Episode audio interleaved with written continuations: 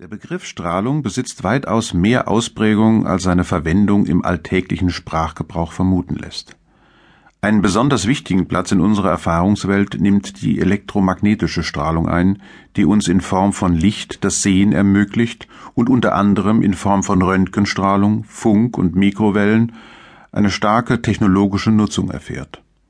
Wie lassen sich diese scheinbar getrennten Phänomene vereinheitlichen? Ein wichtiges Charakteristikum und Unterscheidungskriterium von Strahlung ist ihre Energie bzw. Wellenlänge.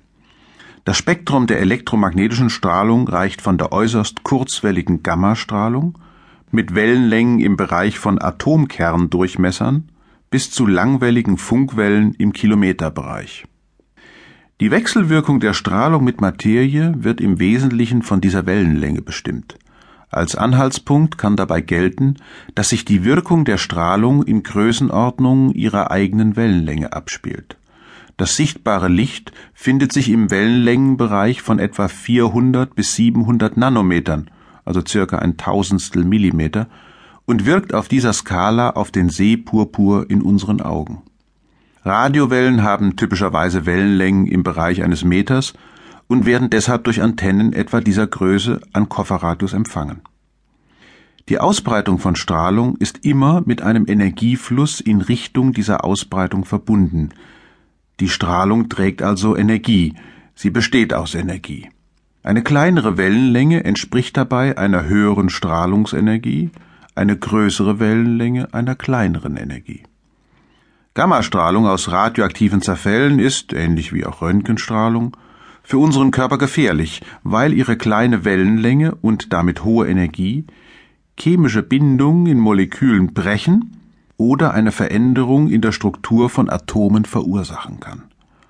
Aus physikalischer Sicht unterscheidet sie sich jedoch prinzipiell nicht von anderer, für uns ungefährlicher Strahlung. Strahlung kann also auf vielfältige Weise mit Materie wechselwirken, kann erzeugt, vernichtet oder reflektiert werden.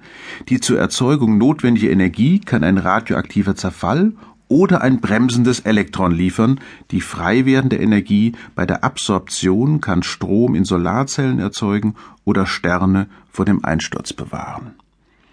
Tja, meine Damen und Herren, Strahlung ist was ganz Wichtiges. Es werde Licht, Fiat Lux ist wahrscheinlich einer der ganz entscheidenden Sätze in der Bibel, denn es gab einen Anfang und wir sind tatsächlich darauf angewiesen, dass in diesem Universum etwas strahlt, ansonsten würden wir nämlich überhaupt keine Informationen darüber bekommen. Dass Sie mich jetzt hören können, ist ein elektromagnetisches Phänomen, hat was mit Strahlung zu tun, Sie werden es nicht glauben. Strahlung durchsetzt diesen Kosmos in einer Art und Weise wie sonst nichts. Kleine Randbemerkung sozusagen, der Kosmos, also das gesamte Universum, ist in jedem Kubikzentimeter durchsetzt von 400 Photonen elektromagnetischer Strahlung. Also 400 Teilchen gibt es in diesem Universum, die was mit dem Anfang des Universums zu tun haben und dieser Reststrahlung, diese Reststrahlung, das ist es. Davon lebt die moderne Kosmologie. Strahlung ist ein ganz, ganz essentieller Begriff, auf den man gar nicht oft genug kommen kann. Dass Sie etwas über die Welt erfahren, hat was mit Strahlung zu tun.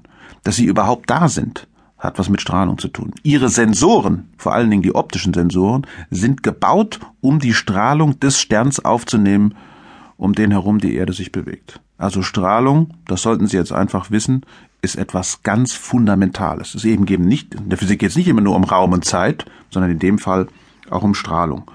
Und dass Sie da sind und dass ich da bin, dass alle da sind, hat extrem viel damit zu tun, dass in einem Abstand von 150 Millionen Kilometer ein Stern strahlt, nämlich die Sonne. Alles, was wir tun, alles, was wir denken, alles, was wir hören, alles, was wir lesen, ist nichts anderes als die Verwandlung von Sonnenstrahlung in chemische Energie.